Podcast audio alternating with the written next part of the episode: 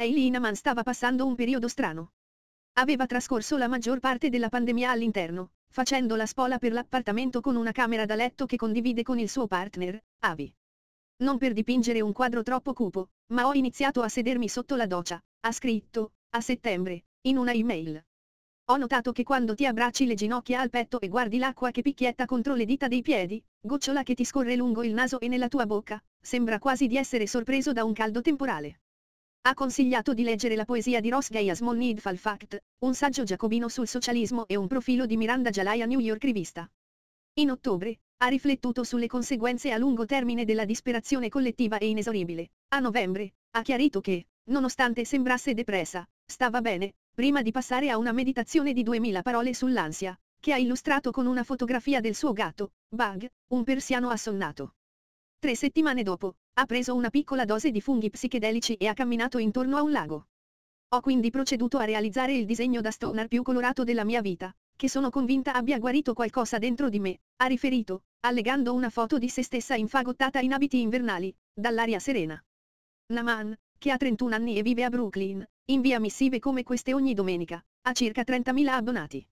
Sono l'offerta principale di Forse Baby, una newsletter settimanale via email, di cui è l'unica autrice ed editrice. Il nome, ha scritto, è stato ispirato dal suo apprezzamento per l'incertezza.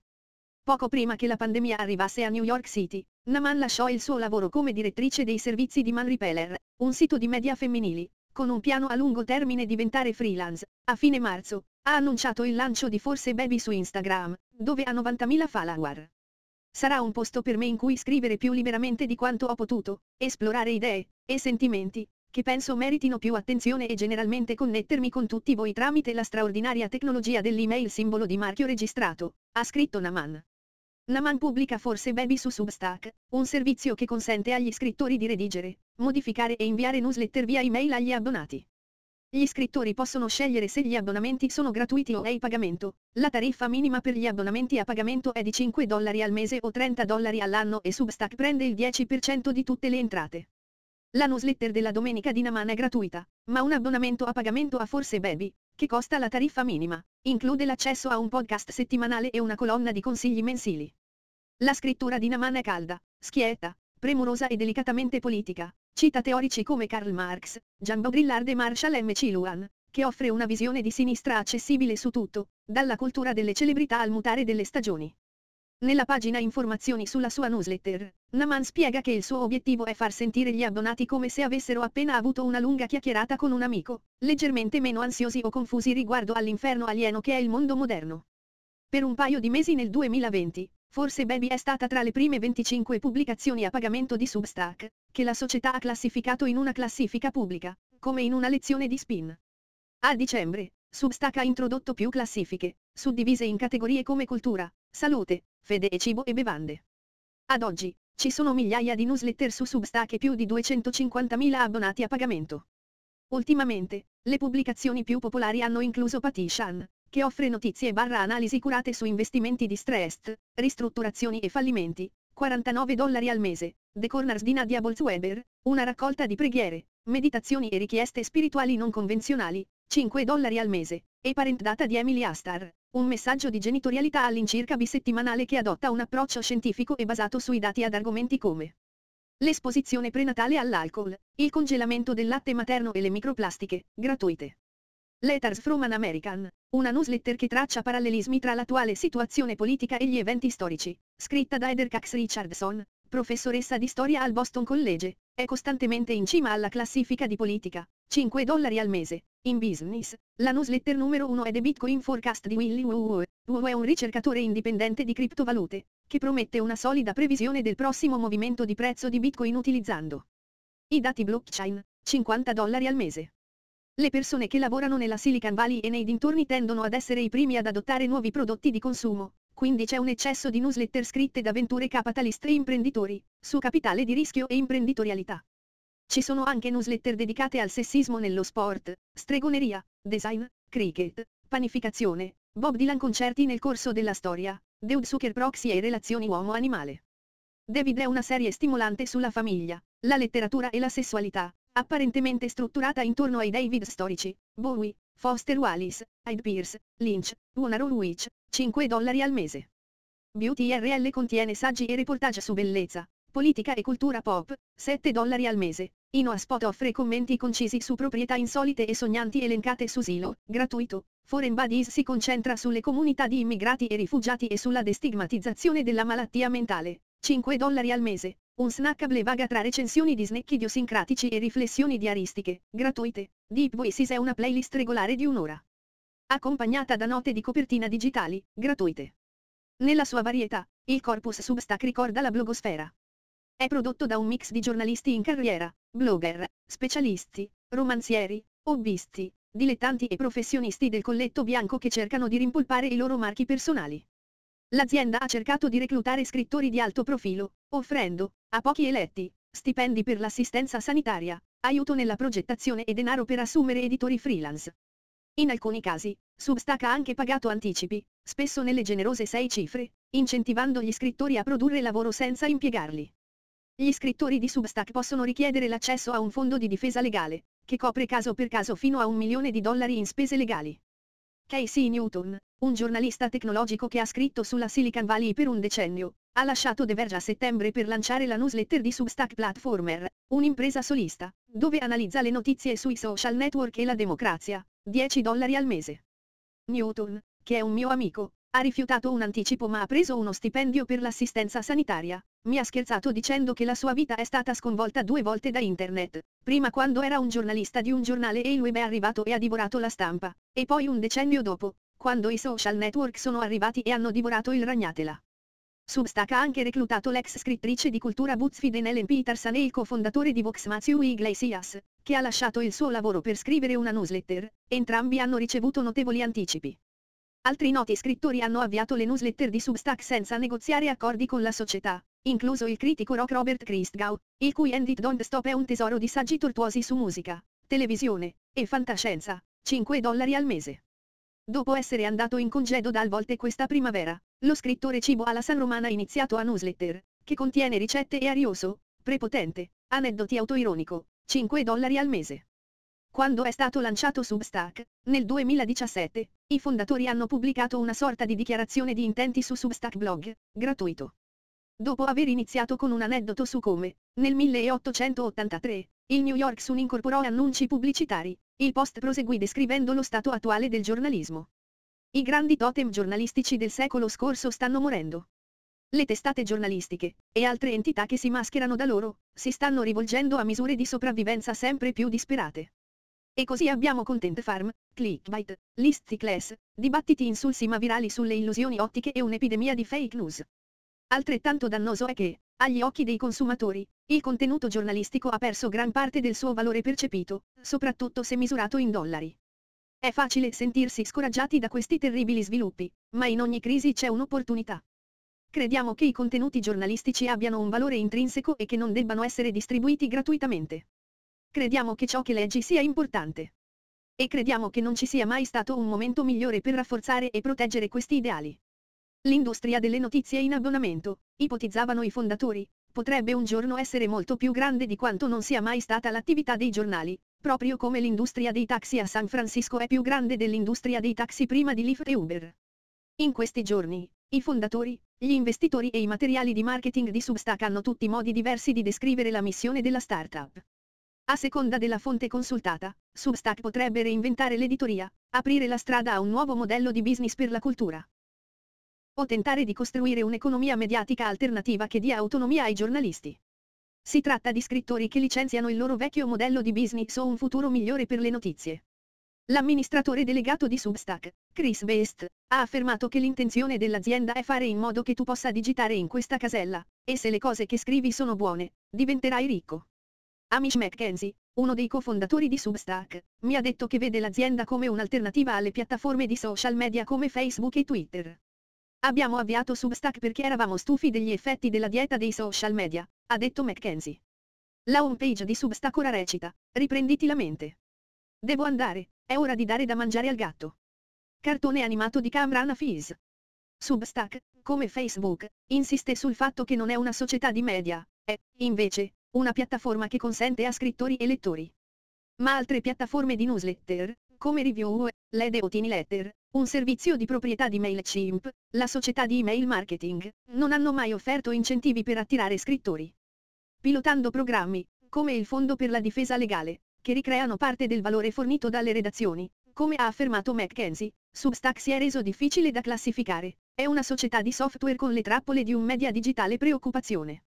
L'azienda, che attualmente ha 20 dipendenti, ha una politica di moderazione dei contenuti leggera, che proibisce molestie, minacce, spam, pornografia e appelli alla violenza. Le decisioni di moderazione sono prese dai fondatori e, mi ha detto McKenzie, l'azienda non le commenta.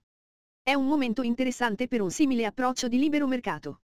Internet è invaso da disinformazione e teorie del complotto. Il settore dell'autopubblicazione di Amazon è diventato un paradiso per i contenuti estremisti. L'effetto di appiattimento delle piattaforme digitali ha portato a confusione tra i lettori su ciò che sta segnalando e cosa è l'opinione. Le redazioni del Times e del Wall Street Journal si sono impegnate a distinguere il loro lavoro da quello che si trova nelle sezioni editoriali. Substack si è pubblicizzato come una casa accogliente per il giornalismo, ma poche delle sue newsletter pubblicano reportage originali, la maggior parte offre scritti personali, articoli di opinione, ricerche e analisi. Video dal New Yorker. Il politico millenario Chloe Swarbrick sfida la generazione del boom della Nuova Zelanda. Una newsletter Substack è sia un prodotto che un portfolio, un modo per fare soldi, ma anche un luogo per mostrare personalità, intelligenza e gusto. Leggine abbastanza e alcuni schemi iniziano a emergere. Le newsletter nelle categorie business e tech tendono ad adottare tic para LinkedIn. Sono spesso costellate di schermate di Twitter ed elenchi di collegamenti. I paragrafi di una singola frase appaiono frequentemente, così come gli esaltanti espedienti retorici. Immagina un mondo in cui avevi un consiglio personale di consulenti, le persone che ammiri e rispetti di più, e hai dato loro un vantaggio sui tuoi guadagni futuri in cambio del tuo aiuto. Immagina se potessi diversificare raggruppando L1% del tuo reddito futuro con i tuoi 10 amici più intelligenti. Così come c'è voce da podcast quella cadenza curiosa e staccato da favola, c'è il tono Substack, una qualità semiprofessionale adatta alla posta elettronica di massa. Alcune newsletter trasmettono intimità, nel linguaggio della psicoterapia e dell'autoaiuto, ma il loro stile è più lucido e strutturato di quello dei blog più sciolti e Ranger dei primi 2000. Forse Baby, nonostante tutta la sua vulnerabilità, è anche consapevole di se stessa come una merce, collegata al suo pubblico. Tuttavia, è bello, di tanto in tanto, ricevere un'email loquace, coinvolgente e personalizzabile da qualcuno che non si aspetta una risposta. Le newsletter esistono da tempo immemorabile. Con la nascita della Silicon Valley, le newsletter sono state tra le prime pubblicazioni commerciali. Nel 1983, Esther Dyson, ex reporter di affari e analista di titoli di Wall Street sulla Trentina, acquistò una newsletter di 9 anni sui semiconduttori e il personal computer, la Rosen Electronics Letter, dal suo capo, Ben Rosen, che vendeva per concentrarsi sul suo lavoro presso una società di Venture Capital. Dyson, che ha scritto per la newsletter e aveva una reputazione come esperto di tecnologia fidato e quotato, ha ribattezzato la pubblicazione Release 1.0. Il disegno era di Sadorno, formattato in una singola colonna e stampato su carta bianca, un primo numero, pubblicato a novembre, offriva 29 pagine delle sue ricerche e opinioni su temi caldi del giorno, dalla formazione degli utenti finali alle nuove società tecnologiche pubbliche. Normalmente non ci piace essere cattivi, preferiamo semplicemente tacere, ha scritto, in una sezione su Vaporware. Ma l'attuale ondata di presunte rivoluzioni, scoperte e nuove generazioni richiede qualche commento. La base di iscritti comprendeva 2000 persone, la maggior parte delle quali pagava 395 dollari all'anno per ricevere mensilmente la newsletter, tramite posta. Questo numero di lettori era modesto per gli standard dei mass media, ma includeva un'invidiabile list di imprenditrici e dirigenti della Silicon Valley, rafforzando l'immagine nascente di Dyson come una delle donne più potenti nell'informatica. La maggior parte dei quali pagava 395 dollari all'anno per ricevere mensilmente la newsletter, tramite posta. Questo numero di lettori era modesto per gli standard dei mass media, ma includeva un'invidiabile list di imprenditrici e dirigenti della Silicon Valley, rafforzando l'immagine nascente di Dyson come una delle donne più potenti nell'informatica. La maggior parte dei quali pagava 395 dollari all'anno per ricevere mensilmente la newsletter, tramite posta. Questo numero di lettori era modesto per gli standard dei mass media, ma includeva un'invidiabile list di imprenditrici e dirigenti della Silicon Valley, rafforzando l'immagine nascente di Dyson come una delle donne più potenti nell'informatica. Nel 1985, Oldas, una piccola startup di Seattle, iniziò a lavorare a un programma software chiamato PageMaker, per progettare e organizzare i layout dei giornali. Paul Brainard, un cofondatore di Oldas, che ha coniato il termine desktop publishing, aveva precedentemente lavorato come giornalista. L'azienda ha attirato l'attenzione di Steve Jobs, che ha incoraggiato i fondatori ad adattare il software a un ambiente aziendale più ampio. Quell'anno, Apple lanciò la sua prima stampante laser per il mercato di massa, la Laser Writer, una macchina beige da 7.000 dollari che produceva testo e immagini di livello professionale, e la promosse insieme a PageMaker, uno dei primi programmi di desktop publishing per Macintosh. Un ufficio aziendale o una tana con moquette potrebbero ora diventare una tipografia su misura. Gli elementi del layout di PageMaker imitavano quelli di un giornale. Il software, con le sue colonne suggestive, sembrava dire, circola. Quasi immediatamente, le newsletter, su finanza personale, viaggi esclusivi, UFO, piante carnivore, surf, bluegrass, numismatica, agricoltura e, naturalmente, informatica, proliferarono. Pubblicazioni indipendenti circolavano da tempo nei settori finanziario e tecnologico, offrendo dati e analisi non facilmente reperibili altrove. Charles Schwab, la società di servizi finanziari, iniziò come indicatore di investimento, un bollettino pubblicato per la prima volta nel 1963. Ma, per la maggior parte, i bollettini erano stati la provincia di gruppi civici, congregazioni religiose, istituzioni culturali ed educative e aziende, così come alcuni appassionati di ristoranti, tra cui Timenina Zagat, che hanno iniziato a stampare The Zagat Survey, una raccolta di recensioni di ristoranti in crowdsourcing, nel 1979. Desktop Publishing, una guida pubblicata nel 1986, includeva un capitolo sulle opportunità d'oro delle newsletter e sottolineava il valore di uno stile editoriale unico e vocale. Una piccola galassia di aziende adiacenti, come fonderie di font digitali e abiti per la produzione di clip art, è emersa per soddisfare il desiderio di personalizzazione. Uno degli sfortunati effetti collaterali della mania del desktop publishing è che siamo inondati di pubblicazioni che sembrano create da un comitato di ubriachi sotto la luna piena, A1987L articolo di Times letto. La facilità di tagliare, incollare e assemblare una pubblicazione non garantisce in alcun modo il merito del prodotto finale in termini di contenuto o aspetto visivo. Forse rendi questo un po' meno fedele alla vita. Cartone animato di Suerin Lee. Negli anni 90, quando i computer desktop e le stampanti divennero più accessibili, alcune newsletter in abbonamento iniziarono a servire gruppi le cui esigenze non erano soddisfatte dai media più grandi, in una sorta di parallelismo professionalizzato alla cultura zine. Out About, una newsletter fondata nel 1992, ha valutato le catene di hotel e le agenzie di viaggio sulla loro amicizia gay e ha consigliato aziende come Eco Explorations, una società di immersioni subacquee e kayak da mare di proprietà di lesbiche, e Gay and Grey Partner in Travel, per uomini sopra i 40. Bully Pulpit, lanciato nel 1998 dal Welfare Reform Network, ha pubblicato confutazioni alla disinformazione nei media sulla povertà e l'assistenza del governo. Le newsletter fornivano anche un forum per opinioni politiche marginali, il mezzo era popolare tra gli attivisti violenti contro l'aborto e tra i membri delle milizie. Al culmine delle guerre culturali degli anni 90, figure simili anche Rush Limbo, The Limbo Letter, e Paul Weyrich, The Weyrich Report, hanno trovato un flusso di entrate aggiuntivo nelle newsletter. L'ascesa di internet commerciale ha ribaltato le newsletter, insieme a tutto il resto.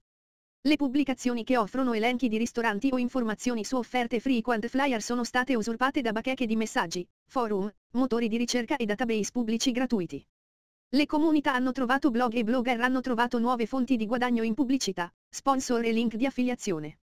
Alcune newsletter sono diventate digitali o piegate, altri si sono trasformati in imprese più tradizionali. The Hideaway Report, una newsletter sulle vacanze di lusso lanciata nel 1979, è diventata un'agenzia di viaggi boutique, Dottore Self-Healing Newsletter di Andrew Weil, pubblicato per la prima volta nel 1995, ha generato un piccolo impero. La newsletter è stata successivamente acquistata, insieme a Body e Soul Magazine, da Martha Stewart Living Omnimedia, per 6 milioni di dollari.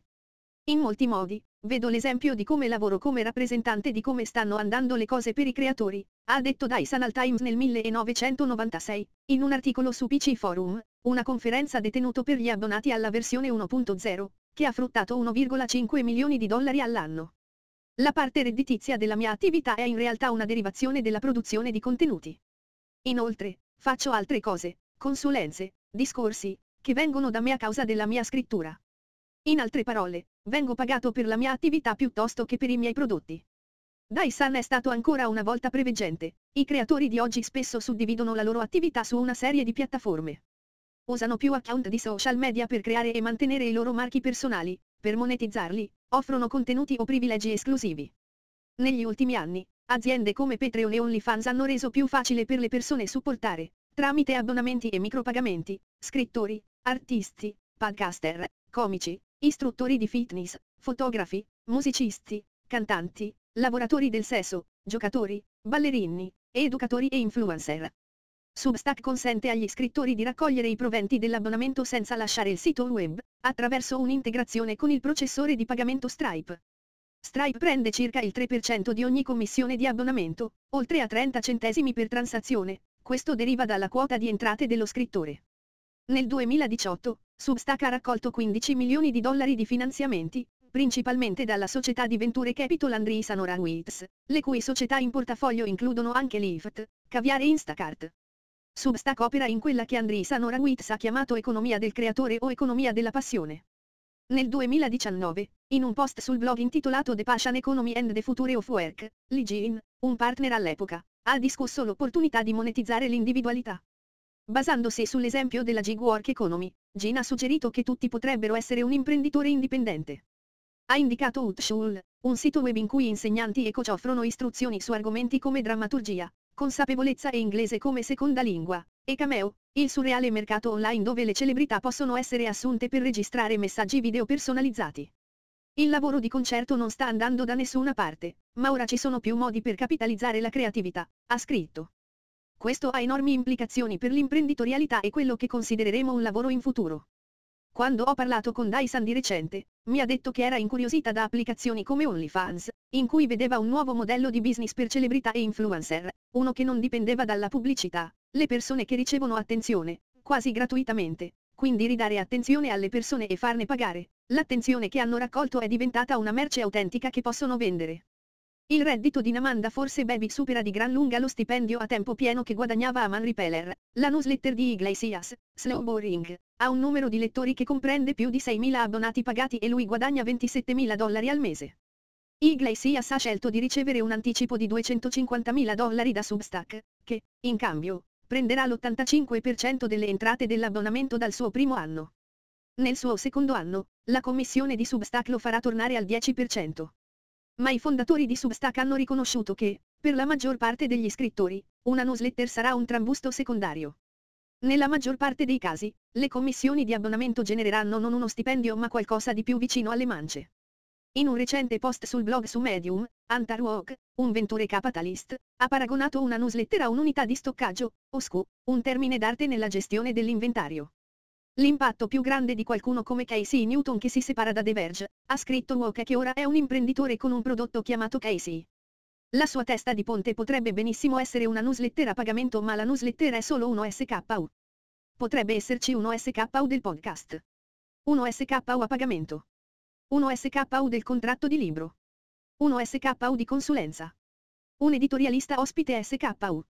E così via. Lisa Gittelman, storica dei media e professoressa alla New York University, ha detto di Substack, ovviamente vogliono definirlo un gesto di democratizzazione, che trovo un po' pretestuoso. È la democrazia dell'autopotenziamento neoliberista. Il messaggio per gli utenti è che puoi potenziare te stesso creando. La tesi di economia della passione presuppone che un pubblico vorrà tutto ciò che un creatore porta sul mercato, nel modo in cui gli spettatori dello spettacolo Rachel Ray acquisteranno spesso libri di cucina e pentole di Rachel Ray. Ma l'avvio di una newsletter non porta immediatamente a parlare di impegni e non tutti gli scrittori possono generare più prodotti distinti. Iglesias mi ha detto che considerava Twitter un'incredibile canalizzazione di acquisizione per i clienti, ma ha detto che l'interazione tra Twitter, che è ovviamente gratuito, e la newsletter, che è per lo più a pagamento, è la cosa più difficile da ottenere nel modo giusto nell'attività commerciale.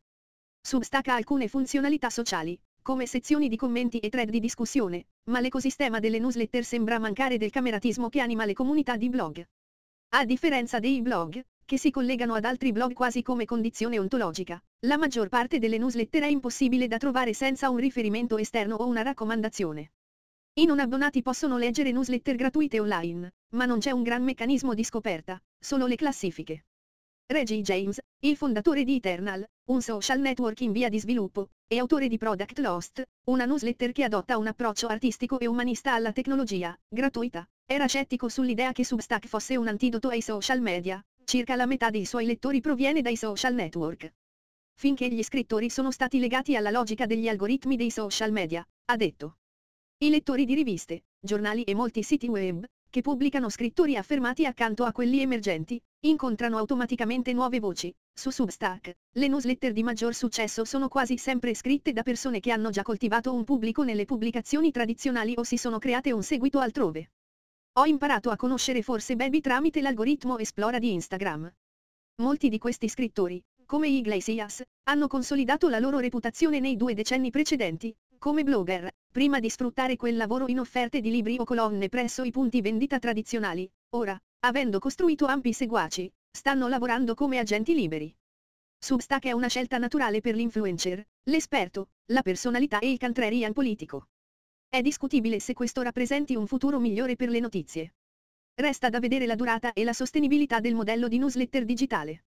Trovare nuovi modi per gli scrittori di guadagnare con il proprio lavoro è sicuramente una buona cosa. Gli Stati Uniti hanno perso 16.000 posti di lavoro in redazione quest'anno e molte pubblicazioni tradizionali hanno lottato per superare questioni come la discriminazione, i club e le retribuzioni proibitive. Ma se Substack è buono per gli scrittori è una domanda. Un altro è se un mondo in cui le newsletter in abbonamento rivaleggiano con riviste e giornali è un mondo che le persone vogliono. Una stampa robusta è essenziale per una democrazia funzionante e una svolta culturale verso l'individualismo giornalistico potrebbe non essere nell'interesse collettivo.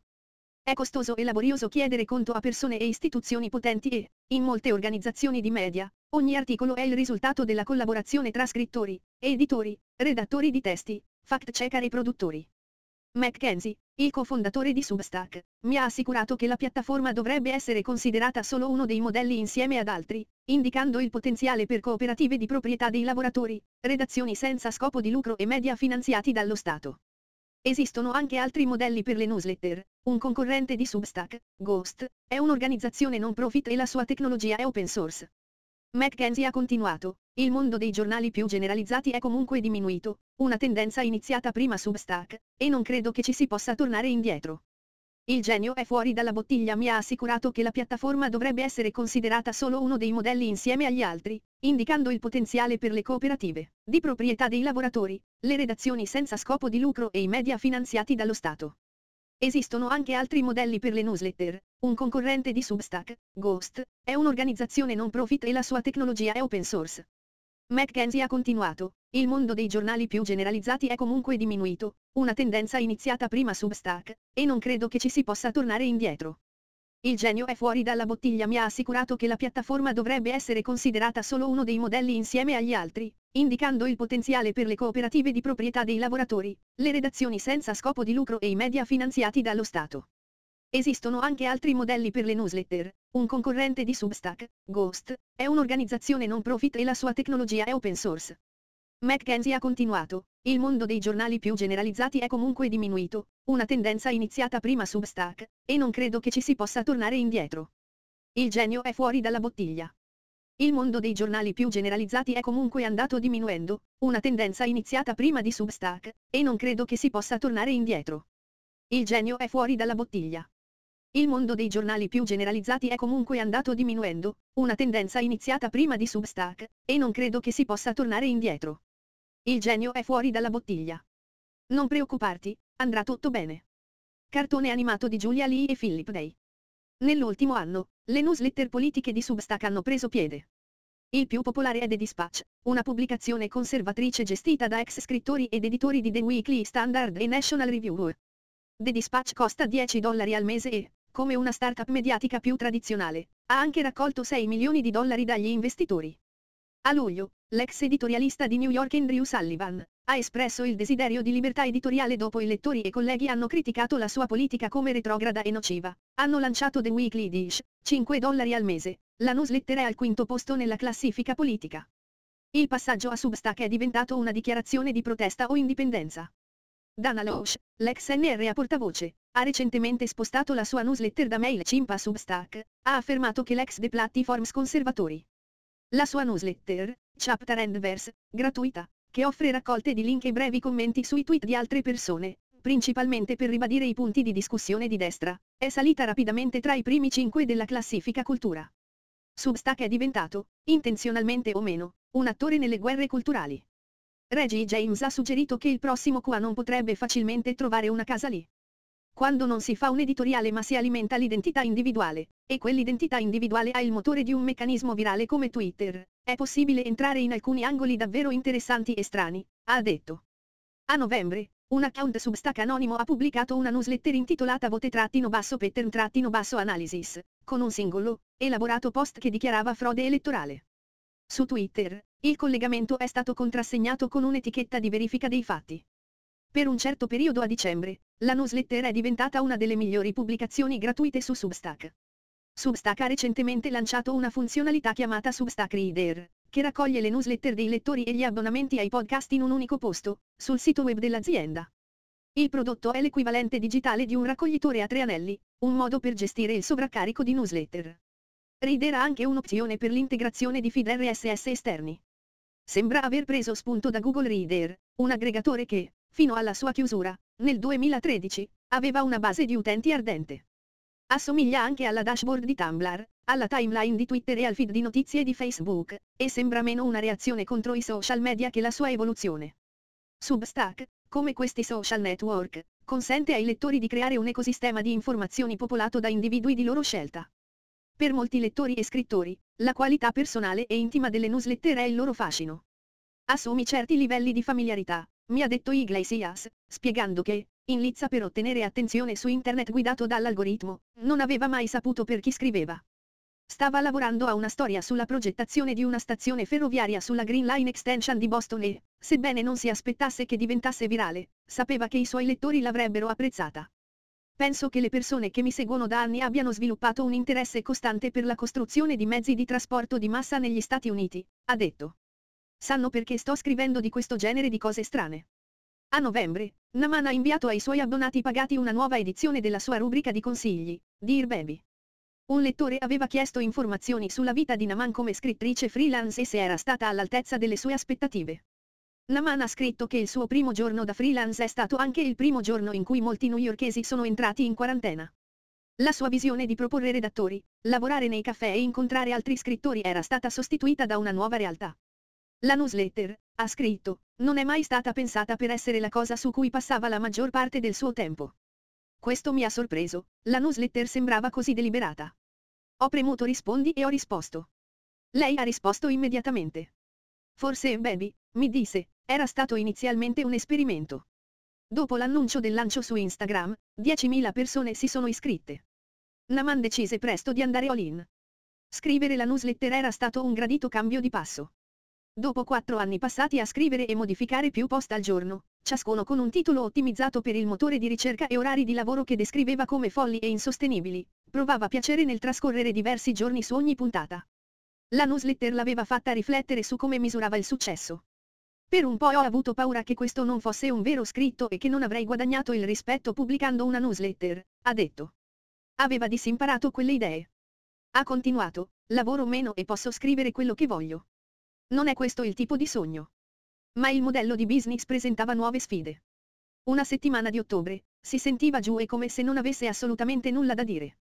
Ha scritto una newsletter in cui descriveva 15 cose che aveva pensato di scrivere ma che non riusciva a conciliare in un'unica idea utile. Il post non era stato il suo più popolare e ne era perseguitata. Se gli affari vanno male, o le persone annullano l'iscrizione, è sicuramente un referendum molto diretto su di me, ha detto. O sembra. Se gli affari vanno male, o le persone annullano l'iscrizione, è sicuramente un referendum molto diretto su di me, ha detto. O sembra. Se gli affari vanno male, o le persone si annullano, è sicuramente un referendum molto diretto su di me, ha detto. O sembra. I lettori rispondevano regolarmente alle sue email e lei aveva iniziato a riservare un giorno ogni settimana per rispondere. Era riuscita a scuotere la sua voce da uomo repellente, coraggiosa, facendo battute che non sono poi così divertenti, e si stava accontentando di gestire la sua piccola attività mediatica. Oltre alla newsletter, sperava di cimentarsi con la sceneggiatura. Aveva firmato di recente con un agente letterario e stava pensando al suo primo libro, una raccolta di saggi sulla mitologia del sé e su come ciò guida le decisioni. Ha immaginato che fosse simile a Forse Baby, commento culturale, forse un po' filosofico, ha detto. Ma, beh, si spera più professionale.